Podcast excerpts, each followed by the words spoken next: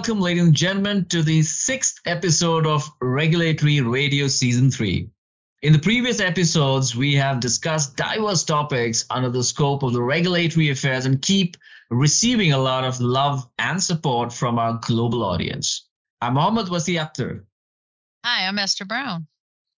Stay tuned, ladies and gentlemen, on Regulatory Radio. In today's episode, we will be learning about the life cycle management of medicinal products from the inception to the post-approval stage within US FDA. I'm Mohamed Wasi Akhtar. I head the practice, pre-sales, and solutions here at Freya for the Medicinal Products Regulatory Affairs.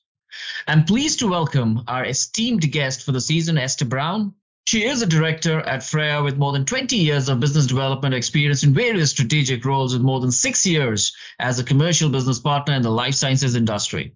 Esther is well positioned to leverage Freya's global regulatory solutions, services, and technology innovations towards achieving client goals and requirements at Freya. Welcome back, Esther. How are you doing today? Hello, Wasi. I'm doing great today. Thank you. Any thoughts on the topic of discussion, Esther? Well, the life cycle of a drug is quite different than any other commodity. As we already know how exhaustive the entire process can get, the same is necessary for the well-being of the patient population. Recently, a biologic has showcased its ability to cure cancer completely in a group of 24 patients. That massively illustrates the epitome of planning your life cycle in an elaborate manner. From the very inception of the cure to its demonstration in living physiology, these are very exciting times we live in, Wasi. Agreed, Esther. And trust me, that just encourages our scientists and researchers to work towards improving the patient life. But how does the US FDA get involved in the life cycle management of a drug? The allocation of specific tasks and objectives to niche committees make it possible to monitor the entire life cycle of the drugs. The Office of Life Cycle of Drug Products, a department under the Office of Pharmaceutical Quality, OPQ, under CDER, oversees the responsibility of delivering quality medicines to the population.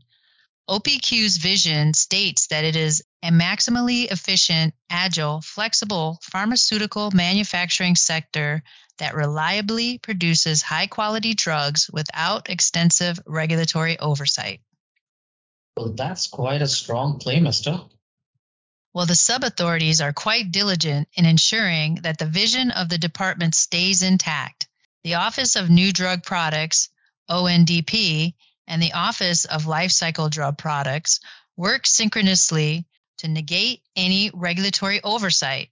Their collective efforts are reflected in the GDUFA and PDUFA amendments structured by these sub-authorities as a supporting document to enter the pharmaceutical market in the USA. While monitoring the quality of drug product is the primary objective of the Office of New Drug Products, what are the secondary responsibilities of the committee? The sub-authority contributes in an exhaustive manner by introducing cross-functional collaborations and much more. The Office of New Drug Products is involved in conducting team-based, cross-office, collaborative evaluation and assessment of IND and NDA submissions and active pharmaceutical ingredient API information supporting all new ANDAs. Performing an assessment of the biopharmaceutical information in INDs, NDAs, and ANDAs, and advanced pharmaceutical regulatory science and physiological-based pharmaceuticals modeling, conveying risk information recommendations on the provability of such products to appropriate stakeholders within the OND. Other offices within the OPQ and industry are responsible for the communication of product-specific residual risk identified in pre-marketing arena. Serving as a liaison between OPQ and OND, working in a collaborative manner with other OPQ offices to conduct application reviews and participating in inspections as needed. Modernizing pharmaceutical quality assessments and submission tools that support review and regulation of API and new drug product and facilitate knowledge management. providing subject matter expertise in the development of policy and procedures governing the quality evaluation of API and new drug products. Since the roles and responsibilities diversify across different functionalities, how does the sub-authority manage to bucket responsibilities specific to each role? In streamlining the efforts by role and responsibilities, divisions report to the ONDP. The divisions are assigned specific roles to monitor various aspects of a drug like Division of Life Cycle API, Division of New Drug API, Division of New Drug Product 1, Division of New Drug Product 2, Division of New Drug Products 3, Divisions of Biopharmaceuticals, and Environmental Assessment Team. Got it. With such a niche focus, Esther, the department might be able to monitor every step involved in each process. Indeed, Wasi. I'll be elaborating on the functionality of each division to help our listeners understand the differences between the roles and responsibilities of each division. The Division of Lifecycle API participates in team-based cross-office collaborative evaluation and assessment of API information supporting new ANDAs, NDAs, and ANDA supplements, and makes risk-informed recommendations on adequacy to support such submissions. Serves as a liaison to other offices within OPQ and will work collaboratively to conduct a review of applications and will participate in inspections as needed. Works collaboratively with the Division of New Drug API to ensure consistent review policies are applied to API information supporting INDs, NDAs, and ANDAs. Well, the division certainly seems to work largely with cross-functional groups, but what about the Division of New Drug API and the others?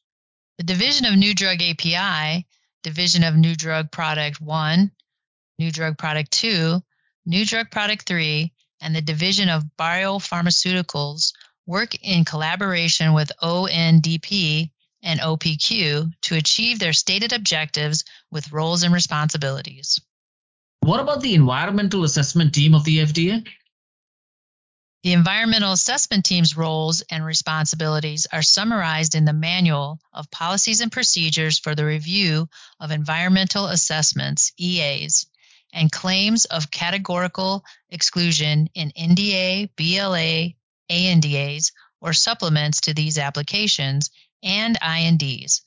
The manual also talks about the significant role of the regulatory reviewer involved in the assessment. Got it. And what's the significance of the Environment Assessment Team on the lifecycle management of drugs? All submitted EAs are reviewed by an environmental reviewer. All claims of categorical exclusion are reviewed by a quality reviewer, except claims for the following application types, which are reviewed by an environmental reviewer. NDAs for new molecular entities, NDAs or NDA supplements to such applications for drugs with possible estrogenic, androgenic, and thyroid pathway activity that request a categorical exclusion at 21 CFR. What else does a quality reviewer contribute in this process? The quality reviewer contributes by reviewing claims of categorical exclusion for the following application types, except as noted above: OINDs, OBLAs and SBLAs, ONDAs and SNDAs, OANDAs and SANDAs. O is for original and S is for supplemental. Requesting additional information from the applicant as needed to substantiate the claim of categorical exclusion, i.e. sales volumes. Requesting the statement of no extraordinary circumstances if it is not included. Document in the quality review the acceptance of a claim of categorical exclusion, except for those reviewed by the environmental team. And when requested by the environmental team, document in the DPQ review an acceptance of a claim of categorical exclusion and include additional documentation or language as provided by the environmental reviewer. Since the nature of the functionality is so niche, there's a spectrum of role interconnectivity across the functions. Like speaking of the divisions, they are separate to carry out their operations in an efficient manner, but work in a synchronous manner to achieve a set goal. Well, I agree, Esther. It is such a detailed process where the responsibility of each division cascades into the follow-up responsibility of the other. Like each cog in a massive regulatory machine, the FDA. Thank you for this insightful conversation, Esther. We covered generous anatomy of life cycle management of drugs in the US FDA. It was a pleasure, Wasi. Ladies and gentlemen, after an insightful conversation about drug lifecycle management, we look forward to introducing more regulatory topics to the US market entry. Stay tuned on Regulatory Radio for all things regulatory. Thank you, ladies and gentlemen, for listening.